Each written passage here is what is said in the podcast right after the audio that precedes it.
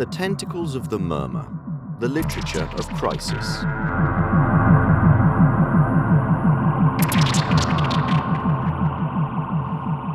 Fluidity, volatility, chaos, confusion, fragmentation, uncertainty, anxiety, crisis, polarization. These are often the words we use to describe the modern world. And though we sometimes find them inadequate, we instinctively feel that they represent feelings we have no other means of expressing.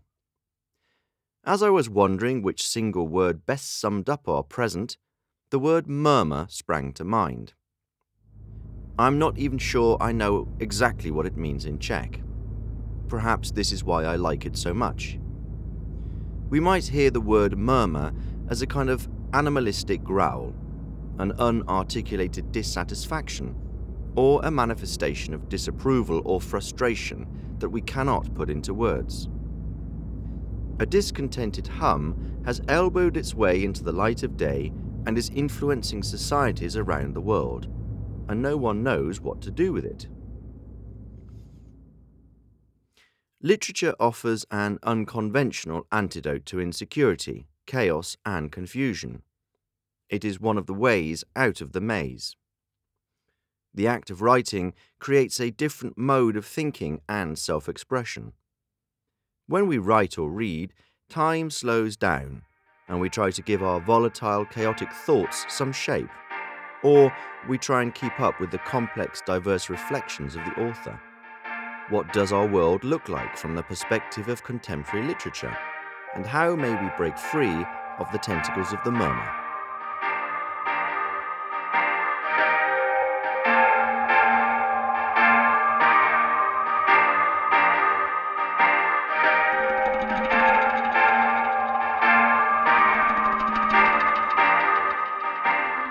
3 Back to Class. Since the fall of the Eastern Bloc, classes and social hierarchies seem to have been forgotten. Anyone who wanted to belong to high society made strenuous efforts to forget the vocabulary of the socialist past as quickly as possible. The question of class has become a remnant of a discredited history, which apparently has nothing to tell us of the present. Certain commentators have gone so far as to declare that class analysis is an ideological function designed to keep authoritarian communist regimes alive. However, the concept of class returned to mainstream discussion with the onset of the global financial crisis of 2008. Though Eastern European socialist projects were erased from history, the class division of societies remains with us. Over the last few years, the talk has increasingly been of the white working class. This became a hot topic in 2016.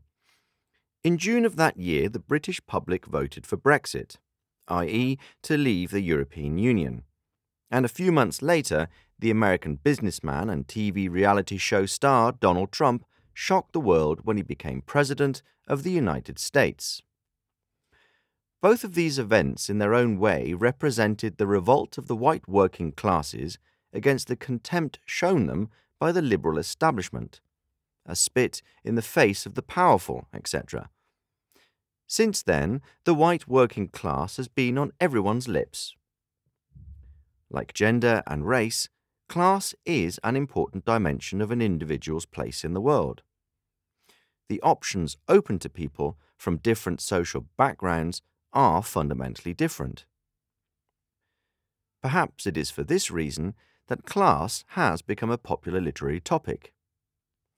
The class perspective fits perfectly into the mosaic like form of the novel and brings to literature tensions and motives that can be elaborated on inventively in the narrative.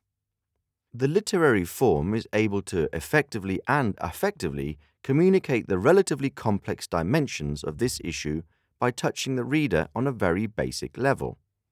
So, how do contemporary authors approach the topic of class? And what do they offer us that is new?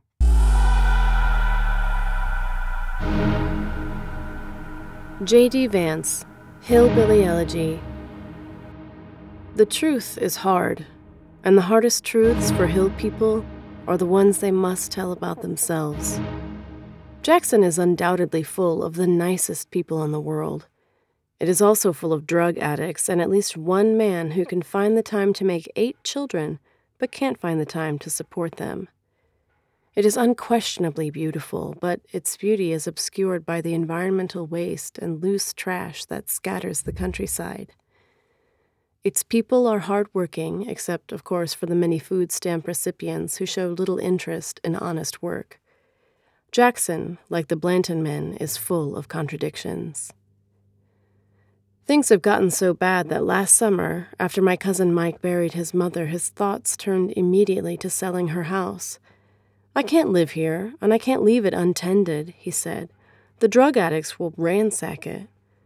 Jackson has always been poor, but it was never a place where a man feared leaving his mother's home alone. The place I call home has taken a worrisome turn. If there is any temptation to judge these problems as the narrow concern of backwoods haulers, a glimpse at my own life reveals that Jackson's plight has gone mainstream. Thanks to massive migration from the poorer regions of Appalachia to places like Ohio, Michigan, Indiana, Pennsylvania, and Illinois, hillbilly values spread widely along with hillbilly people. Indeed, Kentucky transplants and their children are so prominent in Middletown, Ohio, where I grew up, that as kids we derisively called it Middletucky. My grandparents uprooted themselves from the real Kentucky and relocated to Middletucky in search of a better life, and in some ways they found it. In other ways, they never really escaped. The drug addiction that plagues Jackson has afflicted their older daughter for her entire adult life. Mountain Dew mouth may be especially bad in Jackson, but my grandparents fought it in Middletown too. I was nine months old the first time Mamaw saw my mother put Pepsi in my bottle.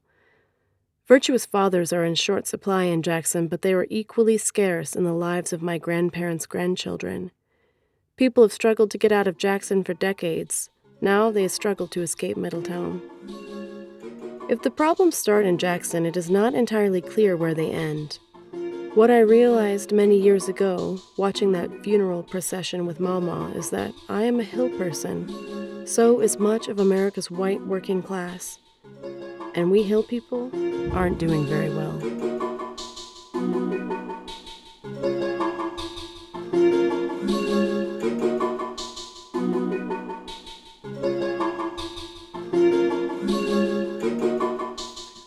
A lawyer, conservative, former Marine, and columnist, J.D. Vance published his memoir Hillbilly Elegy in June 2016. However, the book only became a bestseller several months later following the election of Donald Trump as American president. It sold over half a million copies, and Vance became an expert overnight in the left behind regions of the United States, appearing on CNN and Fox News and contributing to national newspapers. His book focuses mainly on the hill people, bumpkins and rednecks of the Appalachian Mountains, whose values overnight become a way of explaining the conservative turn of American politics and the success of Donald Trump. The Appalachian Mountains are a vast belt stretching across several states of America Ohio, Virginia, West Virginia, and Kentucky, and extending to what used to be the slave states of Georgia and Alabama in the South. Vance's autobiographical book examines what it is like to grow up in an environment whose values are defined by the rugged landscape of this mountain range.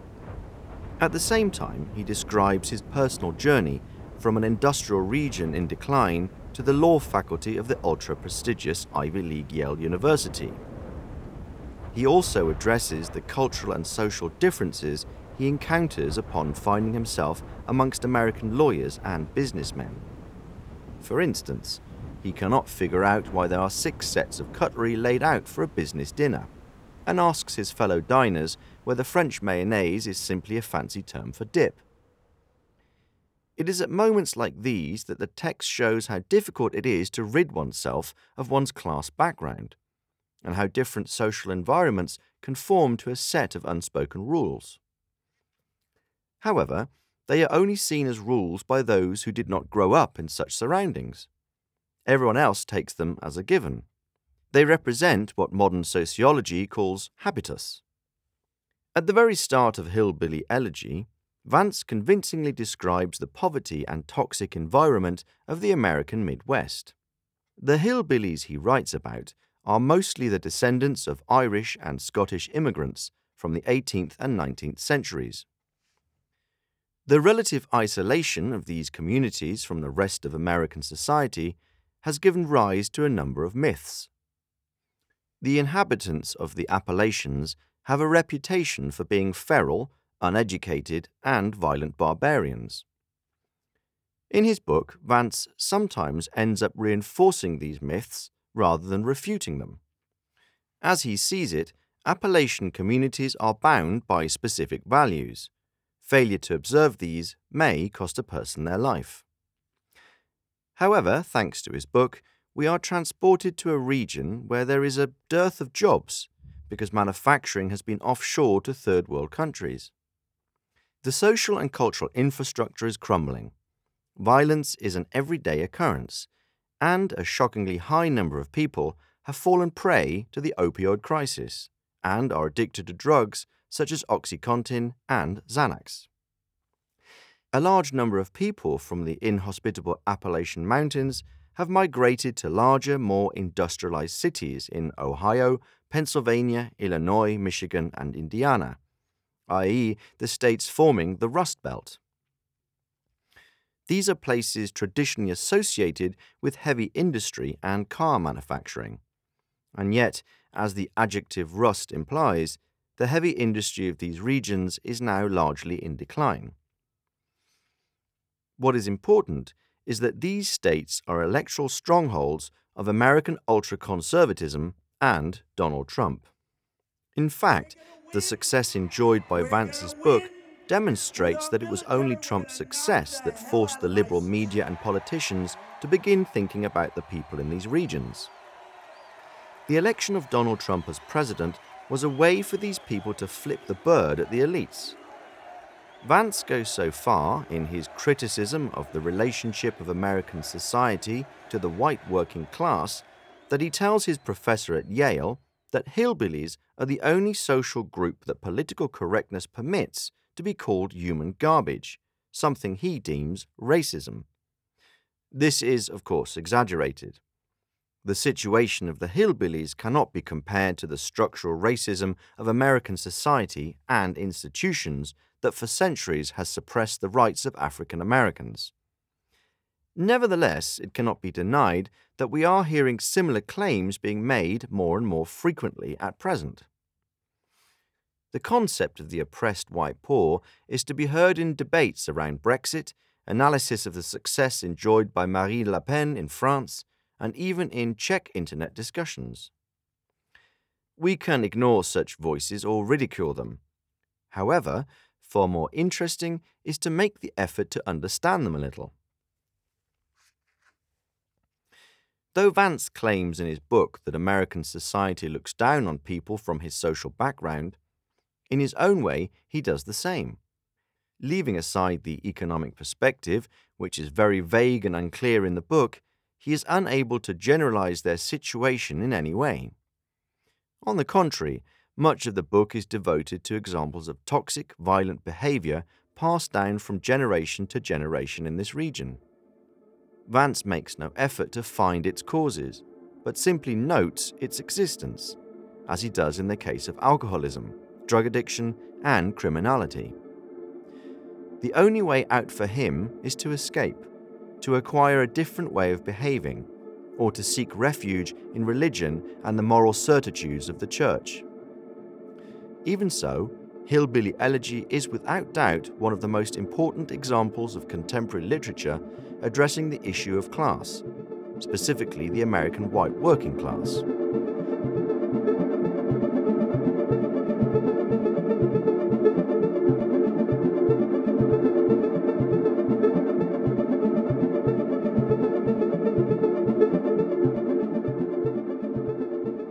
You're listening to Back to Class, the third in our series of podcasts in the Tentacles of the Murmur. In the next section, we will look at how the French caste system operates and how people from the northeastern periphery live in it.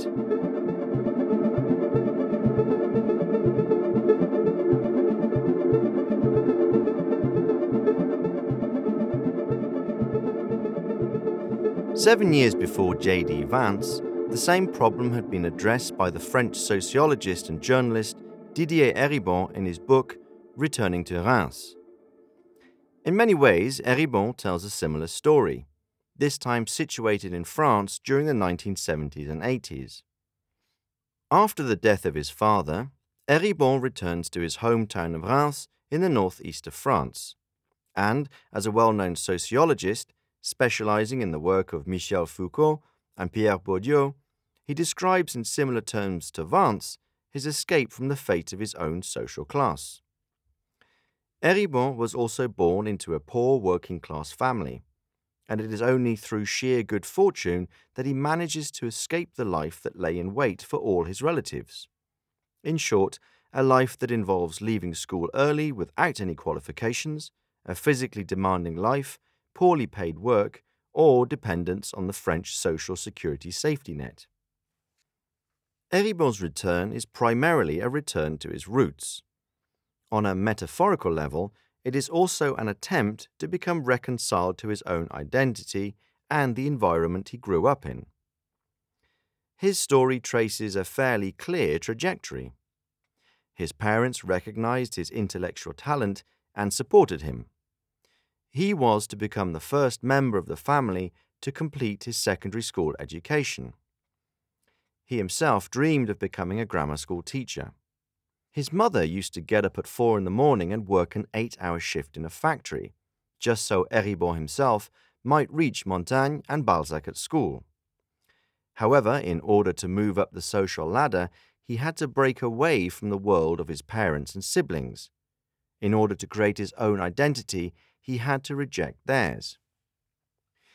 One of the first signs of this resistance was when he stopped going fishing with his family because he considered it a stupid waste of time. There are many such examples in the book. A tension arises between him and his closest family that will never disappear, but will only escalate.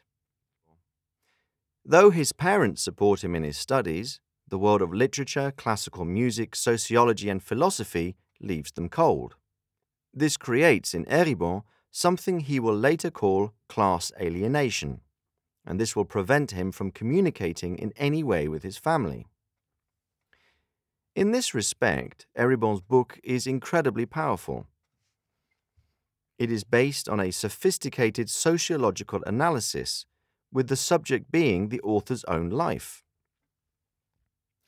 He's therefore able to demonstrate sociological concepts and theory using himself as a subject. When he visits his mother after his father's death, and the two of them go through the family photo album, he is barely able to recognize his father in one of the photos. This episode is illustrative of his problematic relationship with his authoritarian father, who constantly attacked him for being homosexual. However, for Eribon, this is also a shocking moment, since it brings home to him just how much of his own identity he has erased. In contrast, the book also contains a scene in which his father sees his son speaking in a television debate and starts to weep. He had never expected anyone from his family to achieve such success. These strange paradoxes, contradictions, and tensions wind their way through the entire book. Eribon's father only ever completed a basic school education, and Eribon describes how normal it was for people from his milieu to leave school at 14. These personal observations lead him to conclude that the exclusion of the poorer classes from the education process is largely due to the values of the environment itself which thinks that education is for effeminate bourgeoisie faggots. A real man works with his hands and takes care of his family from a young age. Eribon describes how he unconsciously adopted these values. At primary and secondary school, he was often on the side of the Yobs and revolted against the school authorities.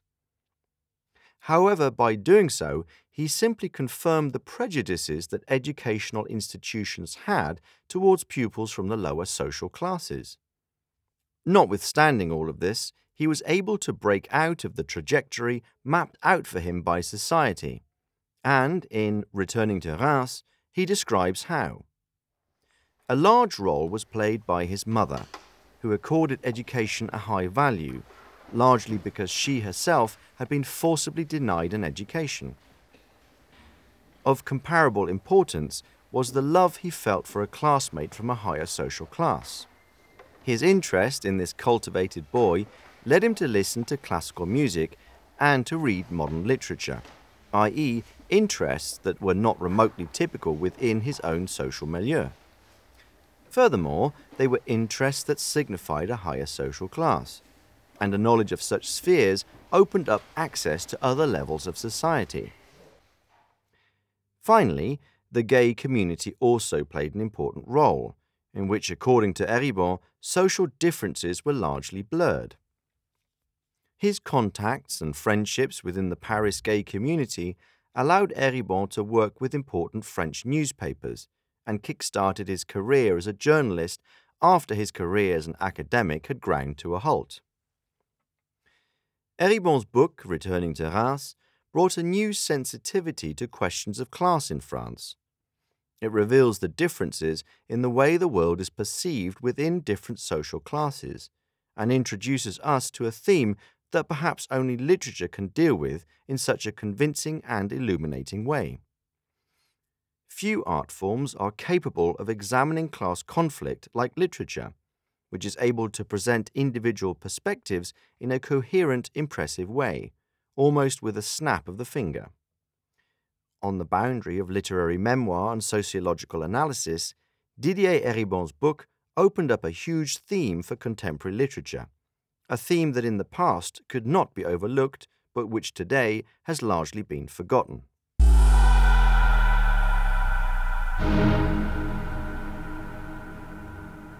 Didier Eribon, Returning to Reims, translated by Michael Lucey. Having cleaned houses for years, my mother stopped working after my youngest brother was born in 1967. But that didn't last. Economic pressures forced her to look for a job, and so she began working eight exhausting hours a day in a factory. The single month I spent there during the summer vacation after I took the baccalaureate exam allowed me to experience what such an occupation was really like. Also, that I would be able to take courses on Montaigne and Balzac in high school, or once I started university, so that I could spend hours holed up in my room struggling through Aristotle and Kant. While she was sleeping at night in order to get up at 4 a.m., I was staying up till dawn reading Marx and Trotsky, then Beauvoir and Genet. Annie Ernaux expressed the brutal truth of the situation with great simplicity, writing about her mother, who ran a small neighborhood grocery store. I was both certain of her love for me and aware of one blatant injustice. She spent all day selling milk and potatoes that I could sit in a lecture hall and learn about Plato. As I look at my mother today, her body stiffened and painful as a result of the harsh tasks she performed for nearly 15 years, standing on an assembly line attaching tops to glass jars, with only one 10 minute bathroom break each morning and another in the afternoon. I can't help but be struck by what social inequality means concretely, physically. Even the very word inequality seems to me to be a euphemism that papers over the reality of the situation, the naked violence of exploitation. A worker's body, as it ages, reveals to anyone who looks at it the truth about the existence of classes. It is nearly impossible to imagine the pace of the workflow in that factory, in most factories, really. One day, an inspector had timed one worker for a few minutes, and that measurement determined the quota of jars that needed to be finished in an hour. It was already unimaginable, inhuman. And yet, then you must consider that a good portion of their salary was tied to bonuses that were linked to the total number of jars finished in a day. My mother told me that she and her colleagues would sometimes manage to double the required number. She'd come home at night, exhausted, done in, as she'd say, but still pleased to have earned that day enough for us to maintain a decent standard of living. It is impossible for me to understand how and why the issue of harsh working conditions and all the slogans that denounce them slow down the assembly lines, abat les cadences infernales, have disappeared from discourse on the left and even from its perception of the social world. Because, after all, what are at stake are the most concrete realities of many individual lives, people's very health, for example.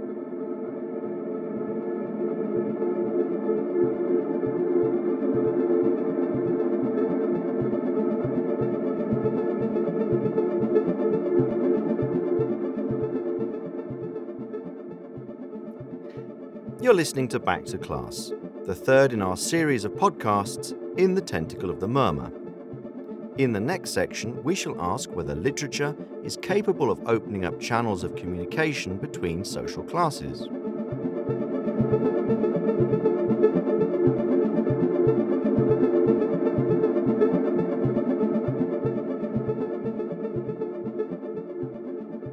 Didier Eribon several times mentions the work of the writer Annie Ernaux, whom he regards as his predecessor. He also often refers to the sociologist Pierre Bourdieu, whose life was in several respects similar to Eribon's, and thanks to whom the theme of class has been receiving attention in France for several years. However, the debate taking place there only really reached the outside world with the publication of a book by the young writer Edouard Louis entitled The End of Eddie. The book was published when Louis was only 21 years old and was an immediate bestseller. Louis and Eribon have long been friends, and their names are often linked. Within academia, the criticism is sometimes voiced that Louis's prose is basically simply a translation of Eribon's ideas into a literary form. In some respects, this is true, but does it really matter? Like Eribon, Louis comes from northeast France. There, the similarity ends, since Louis was not born in the regional centre of Reims, but the small town of Hallencourt. He comes from an even poorer background, and his struggle with the conservative surroundings appears to have been even more dramatic and brutal. This, at least, is what we gleaned from his autobiographical literary debut, The End of Eddie. This book genuinely manages to translate Eribon's sociological observations into an impressive literary form that includes naturalistic description and suspenseful drama. Where Eribon offers a precise analysis, Louis turns to candid narrative. The two books complement each other perfectly and it is impossible to say which owes more to the other. In Hallencourt, where Louis grew up, there was a large factory employing most of the town's inhabitants. As industrial production began to wane, so the standard of living of the town and the writer's family declined. After a serious accident, Louis's father ended up on disability benefits. He would not allow his wife to work, since it was deemed undignified for a wife to work if her husband could not. The family hit rock bottom. Louis describes their penury in his prose. He also describes the brutal and humiliating bullying that he experienced as a homosexual at secondary school. It is worth noting that these forms of violence barely feature in Eribon's Returning to Reims, while Louis's debut is largely based on them. The end of Eddie refuses to idealize the poorest French social stratum and recounts their lives with brutal honesty. However, it does not stop at naturalism and authenticity. Unlike the conservative American journalist J.D. Vance, Louis does not believe that the main culprit of socially pathological phenomena is located in the culture of the local community. On the contrary, he reverses this perspective and says that such behavior is the consequence of long term structural violence on the part of French society. His aim is to draw such communities back into the narrative of French society.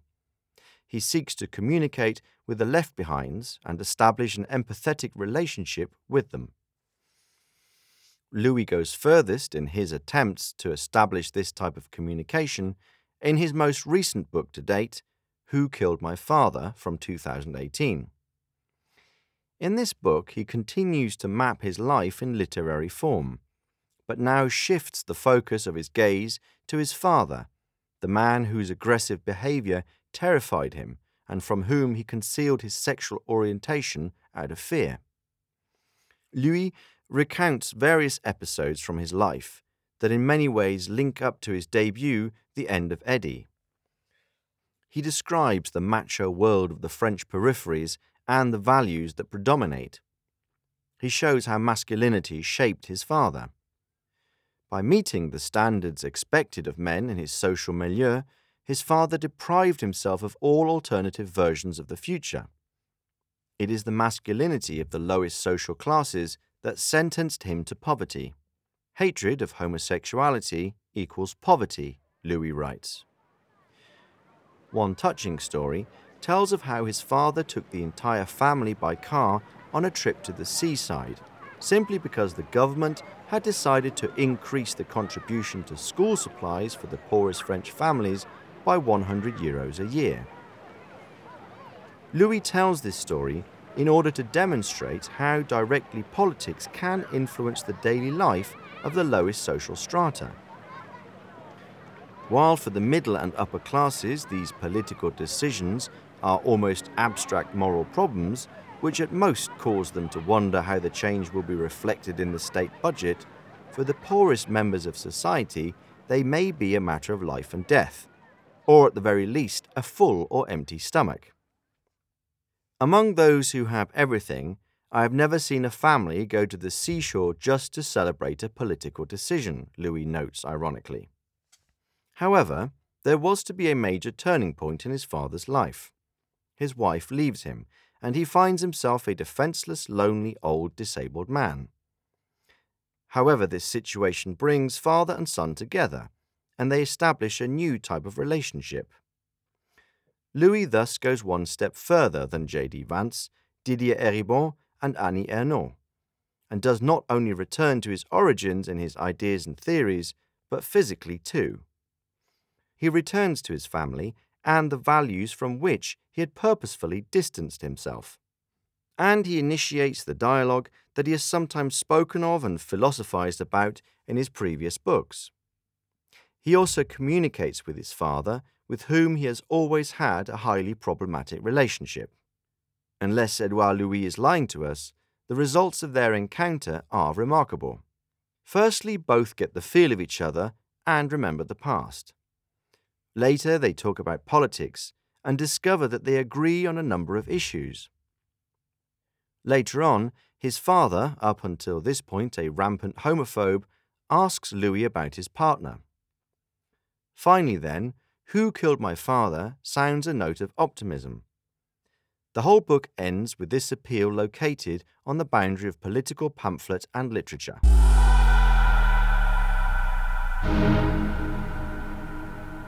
Edouard Louis, Who Killed My Father, translated by Lorin Stein.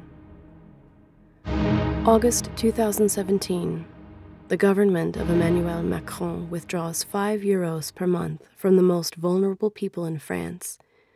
It reduces by 5 euros the housing subsidies that allows France's poorest people to pay their monthly rent.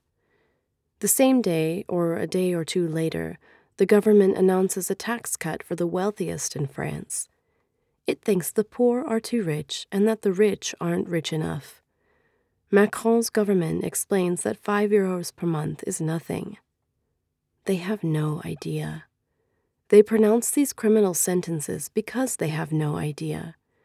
Emmanuel Macron is taking the bread out of your mouth. Macron, Hollande, Valls, El Khomri, Hirsch, Sarkozy, Bertrand, Chirac. The history of your suffering bears these names. Your life story is the history of one person after another, beating you down. The history of your body is the history of these names, one after another, destroying you. The history of your body stands as an accusation against political history. You've changed these past few years. You've become a different person. We've talked a lot. We've explained ourselves. I've told you how I resented the person you were when I was a child, how I resented your hardness, your silence, the scenes that I've just described, and you've listened. And I have listened to you. You used to say the problem with France was the foreigners and the homosexuals, and now you criticize French racism. You ask me to tell you about the man I love. You buy the books I publish. You give them to people you know. You've changed from one day to the next. A friend of mine says it's the children who mold their parents and not the other way around, but because of what they've done to your body, you will never have the chance to uncover the person you've become. Last month, when I came to see you, you asked me just before I left, Are you still involved in politics? The word still was a reference to my first year in high school when I belonged to a radical leftist party and we argued because you'd thought I'd get myself into trouble if I took part in illegal demonstrations. Yes, I told you, more and more involved. You let three or four seconds go by. Then you said, You're right. You're right. What we need is a revolution.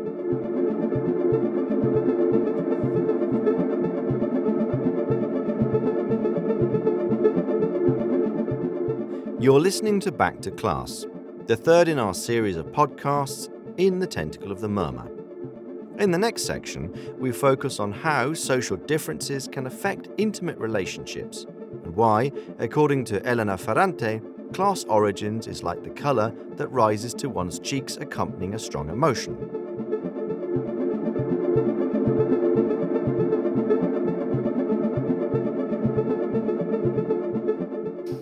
2018, the entire literary world was caught off balance by yet another novel by a very young author.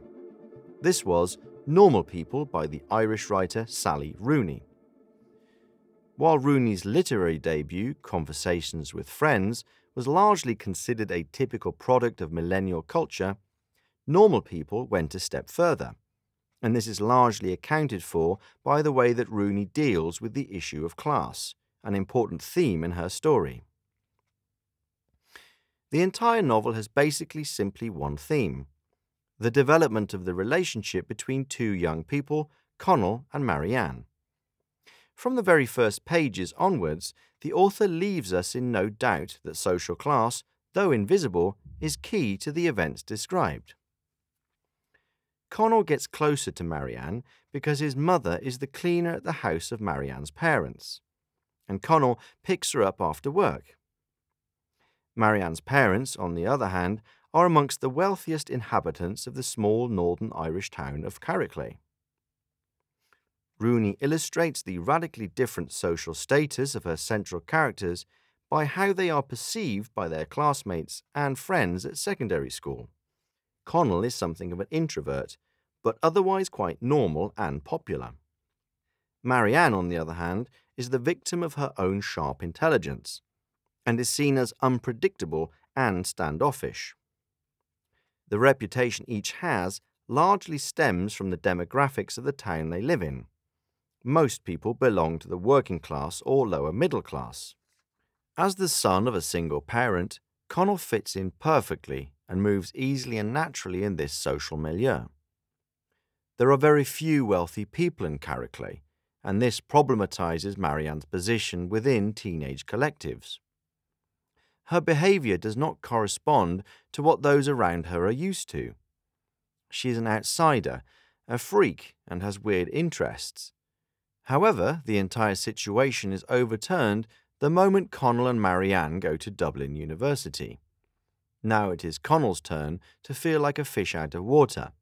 Unable to orientate himself in this new environment, whereas Marianne feels completely at home in the university life of students from a better class of family with similar cultural interests.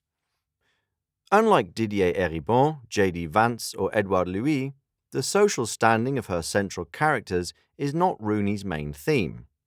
However, the conflicts arising from the different class perspectives of the two main characters are crucial to her story.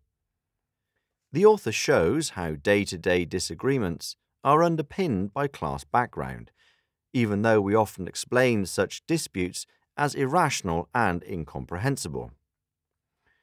One of the key moments in Normal People is an argument Connell and Marianne have over accommodation, which causes them to separate for a long time. By now, they are both living in Dublin and studying at Trinity College. Several months into their studies, they start dating again. In a big city, they no longer have to give thought to what their neighbours and classmates in a small Irish town think of their relationship. They are in love and are free to enjoy each other's company. At least they are until summer appears on the horizon, and with it the question of where they will spend their holiday. Sally Rooney, Normal People. Until April, Connell had been planning to work in Dublin for the summer and cover the rent with his wages, but a week before the exams, his boss told him they were cutting back his hours. He could just about make rent that way, but he'd have nothing left to live on. He'd always known that the place was going to go out of business, and he was furious with himself for not applying anywhere else. He thought about it constantly for weeks. In the end, he decided he would have to move out for the summer. Niall was very nice about it, said the room would still be there for him in September and all of that. What about yourself and Marianne? Niall asked, and Connell said, Yeah, yeah, I don't know. I haven't told her yet.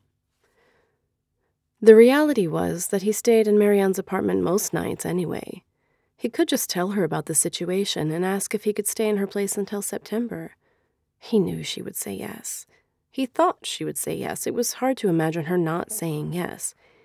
But he found himself putting off the conversation, putting off Niall's inquiries about it, planning to bring it up with her and then, at the last minute, failing to.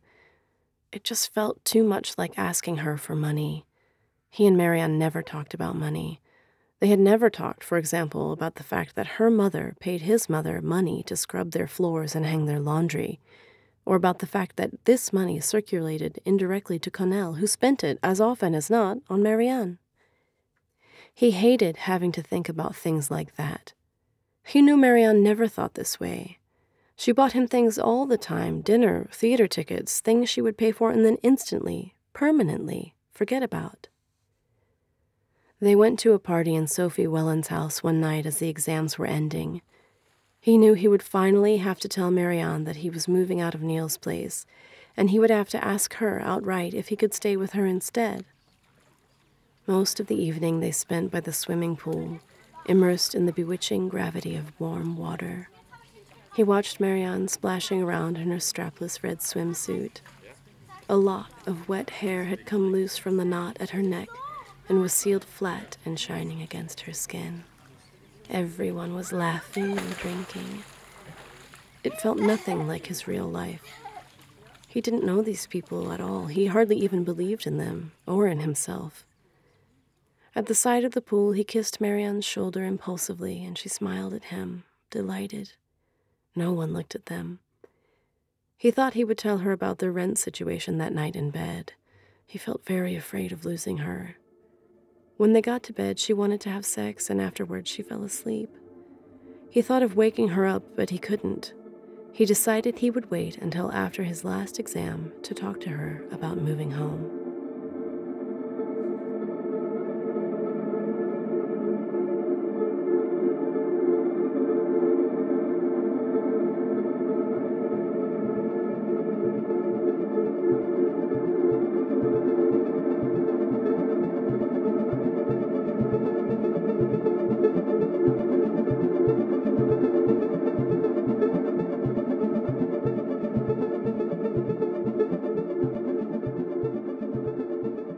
In the end, Connell plucks up the courage to speak to Marianne about accommodation.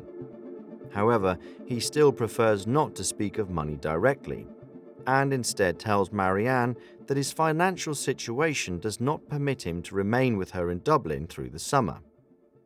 He will have to return to his hometown for three months. He fully expected Marianne to offer him a place to stay with her, since he has been virtually living with her for the last three months. The problem is that at that precise moment, their respective perspectives fail to connect. Connell does not want to speak of his financial situation with Marianne because it seems undignified and humiliating. Meanwhile, Marianne does not understand that for Connell, accommodation is a question of money and interprets his decision as a way of saying that he is splitting up with her. Of course, he can stay with her. He doesn't even have to ask, just as she would not ask her friends if she was in a similar situation two completely different ways of looking at and understanding a somewhat banal situation in this case leads to the separation of two people who were otherwise very happy together. Rooney introduces a similar arc into her love story several times. In many respects, this is a reference back to the great love novels of the 19th century, the huge influence of which the author has spoken about in interviews. In these older works, too often we encounter star-crossed lovers whose destiny is thwarted by class differences. But while we accept the hierarchized world of the 18th and 19th centuries without question, we are not used to thinking about our own present in quite the same way. However, as Sally Rooney's novel shows perfectly, though social differences may be slightly less noticeable these days and take a somewhat different form, this does not mean that they have disappeared altogether from our lives. If we wish to speak of our present, we will get absolutely nowhere unless we attempt to understand these subtleties of class. I had to discover very quickly that class origins cannot be erased, regardless of whether we climb up or down the socio-cultural ladder. Even when our circumstances improve, it's like the colour that inevitably rises to one's cheeks after a strong emotion. I believe there is no story, however small, that can ignore that colouring. These are the words of the Italian writer known by the pseudonym Elena Ferrante, who has achieved worldwide renown for her Neapolitan saga, My Brilliant Friend. If we look at the whole of the quartet in this light, we do not find merely a classic story of adolescence. The narrator, Elena, also documents how she adopts the habits and behavior of the Italian upper classes and, on the contrary, rejects the remnants of a Neapolitan dialect and the behavioral norms of the poor urban neighborhood where she grew up.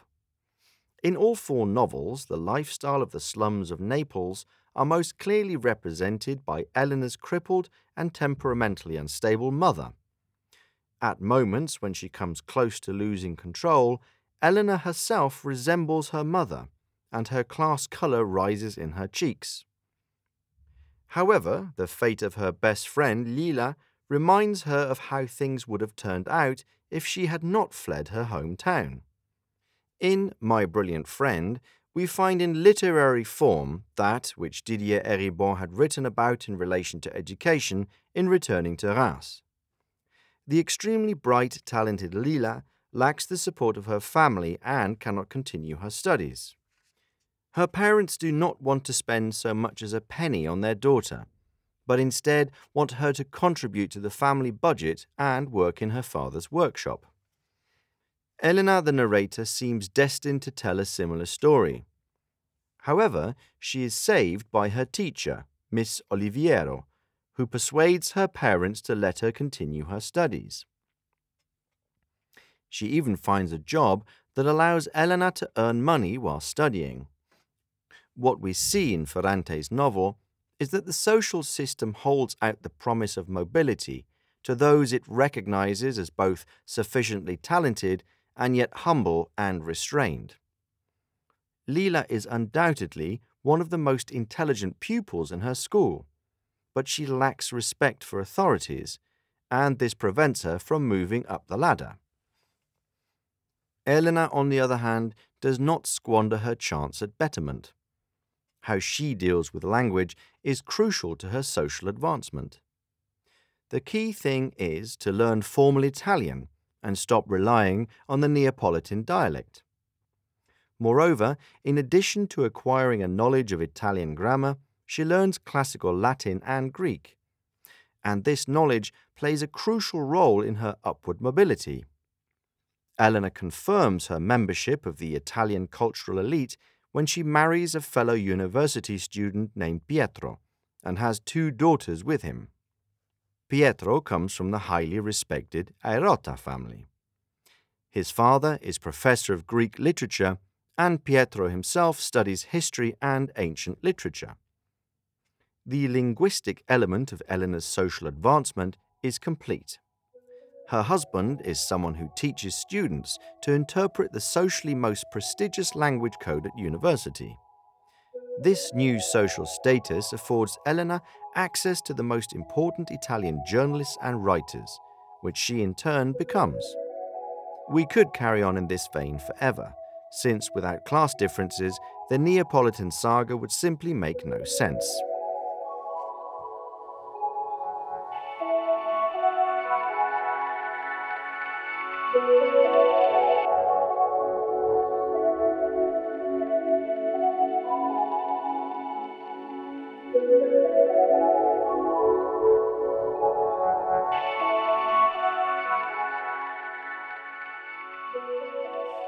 You're listening to Back to Class, the third in our series of podcasts in the Tentacle of the Murmur. In the next section, we will take a brief look at a street in London, as well as talking about how belonging to the British aristocracy can make your life hell.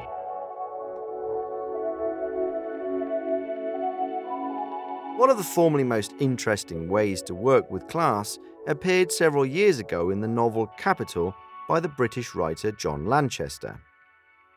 We Want What You Have. The story takes place mainly in Pepys Road in South London and follows several locals who represent certain typical residents of this global metropolis. This is the home of Roger the banker and his family. It is also the home of old Mrs. Petunia, the news agent Ahmed and his wife and brothers, the Polish bricklayer Zbigniew, the Hungarian nanny Matya, and the street artist and performer Smitty. People from all kinds of social classes rub shoulders on an average street in London, and the place means something different for each of them. For Roger, his home is a sign of social status. He has earned enough to be able to buy a house for several million pounds and expects its value to continue to rise. For Mrs. Petunia, her house is the place she has lived in the whole of her life and her surroundings are filled with personal recollections. However, she's also witness to the rapid gentrification of London, and many of her friends and acquaintances have upped sticks. In just a few decades, this ordinary woman has become a millionaire because the value of her home has soared. Her offspring spend most of their time wondering who is to inherit the building and how they will divide up the wealth they inherit. In the book, migrants from Asia and Eastern Europe act as unflagging helpers who provide all kinds of services to others, from small retailers, plumbers, and handymen to caregivers. The Hungarian au pair looks after Roger's children. Zbigniew carries out minor repairs on the surrounding buildings and sleeps in a small apartment with other Eastern European Gastarbeiters in order to save money to build his own home in his native Poland. Ahmed sells cigarettes, snacks, and newspapers. In short, John Lanchester's novel takes full advantage of the possibilities the literary form offers him to describe the class diversity of the modern world. The autobiographical work of the British writer Edward St. Aubyn is a unique example of the treatment of class in contemporary literature. The author is a member of the British aristocracy, and his family belongs to the uppermost stratum of British society. In his best known books, known as the Patrick Melrose novels, the author shows what a strange experience it can be being born against one's will into an aristocratic family and spending a large part of one's childhood in a chateau in southern France. The problems of the disgustingly rich aristocrats are unlikely to evoke much in the way of sympathy. However, few have managed to depict them in such a sardonic and elegant form as Edward St. Aubyn. Most fascinatingly of all, his novels offer parallels with life at the opposite end of the social scale. The world of the British aristocracy moves within a very strictly defined space. The suit you wear can discredit you for life. Your taste for design, art, or architecture is constantly being evaluated and commented on. Your search for the right partner is not on the basis of how you feel or whether you are compatible, but on the basis of social status. For instance, David, father of the central character in Aubyn's Patrick Melrose novels, was disinherited by his father because he did not join the army but instead became a doctor. As an army general, David's father was convinced that his origin meant he was destined to send soldiers to their death. According to him, their injuries were to be taken care of by obedient members of the middle class. In such a strictly stratified world, there is no room for benevolence and compromise. Patrick's father was marked by this humiliation for life and became a cynical, malevolent, and malicious loner.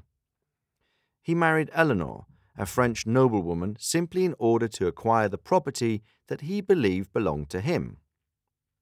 Otherwise, he despised his wife, and their relationship is simply a series of humiliations vented upon her. Indeed, Patrick Melrose himself was the product of David raping his wife on a staircase. When Eleanor complains that she feels sorry for the ripe figs that fall to the ground and slowly rot, David forces her to kneel on all fours and eat the fallen fruit without using her hands.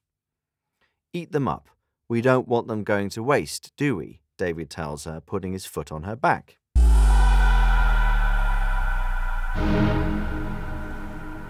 Edward St. Aubyn. Never mind. Silently, Nicholas put on a dark blue silk suit and an old pale yellow shirt, the most conventional one he had been able to find at Mr. Fish, and was now ready to go downstairs. His hair smelt faintly of something made up for him by trumpers, and his cheeks of a very simple extract of lime he considered clean and manly. Bridget sat at the dressing table, very slowly applying too much black eyeliner. We must get downstairs or we'll be late, said Nicholas. You always say that, and then there's nobody there. David is even more punctual than I am, so go down without me. I would rather we went down together, said Nicholas with menacing weariness.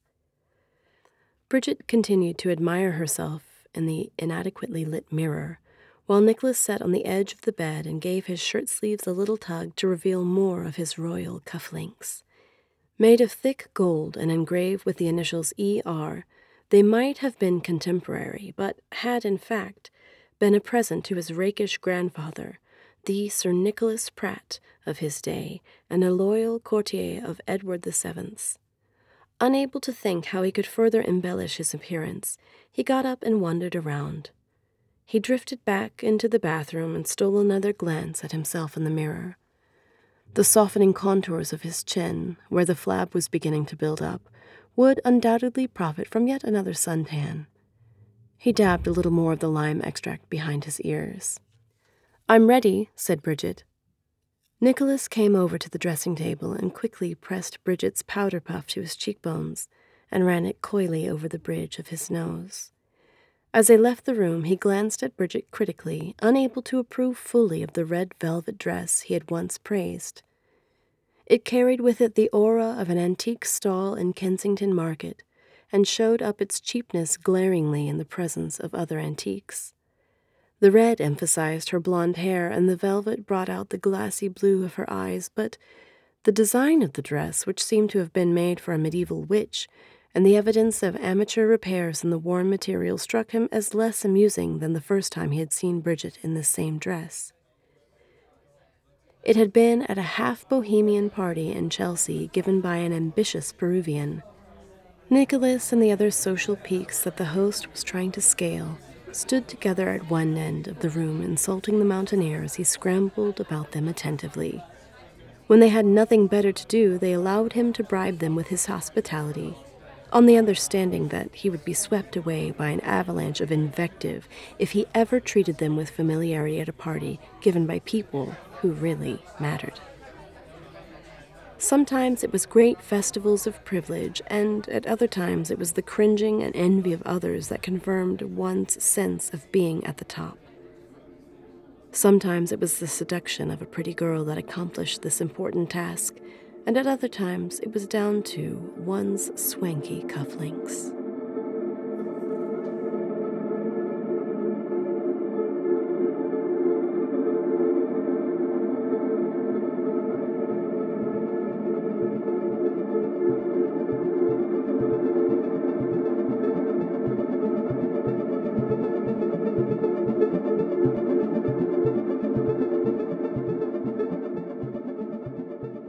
Edward St. Aubyn's novels combine what are almost sociological descriptions of the bizarre and often incomprehensible life of the European aristocracy at the end of the 20th century with a salty humour reminiscent of Oscar Wilde's dandyism and dark undertones that run through all of his work. Patrick Melrose, the central character of these autobiographical novels, is a typical black sheep of the family he is unable to deal with the social pressure that his immediate surroundings subject him to. In this respect, the main role is taken by his aggressive and authoritarian father David. However, his mother Eleanor also plays a part, having been transformed after several years married to David into a submissive woman addicted to antidepressants and alcohol. In later volumes of the Patrick Melrose novels, Edward St. Aubyn describes his addiction to heroin and other drugs. In his case, drug addiction operates as a textbook example of an escape from the demons of the past. There is a limit, of course, to what extent we can draw general conclusions from Aubyn's very particular experience of the aristocratic life. His personal life story is not typical of the entire British upper class. However, in many respects, Edward St. Aubyn is describing something similar to J.D. Vance and Edouard Louis, namely, a highly dysfunctional family in which sadism, violence, and drug addiction play important roles. Nevertheless, the causes lie elsewhere. While the poorest class takes revenge on itself and others for the violence that society inflicts upon it, the pathologies at work in Patrick Melrose's family find their origins in the humiliation that his father caused David when he rejected his son's ambitions as being incompatible with his class background.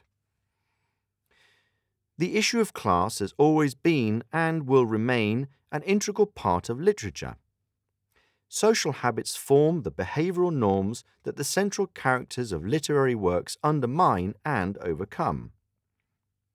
This is how tension, conflict, transcendence, and drama are brought into literature, and how our attention is drawn to the existence of these unconscious rules. This is also what social self reflection looks like that art, culture, and literature offer society. However, without an awareness of the differences that exist between different social groups, society is incapable of self reflection. If we ignore the existence of social hierarchies as ideological remnants of the past, we will never understand our present.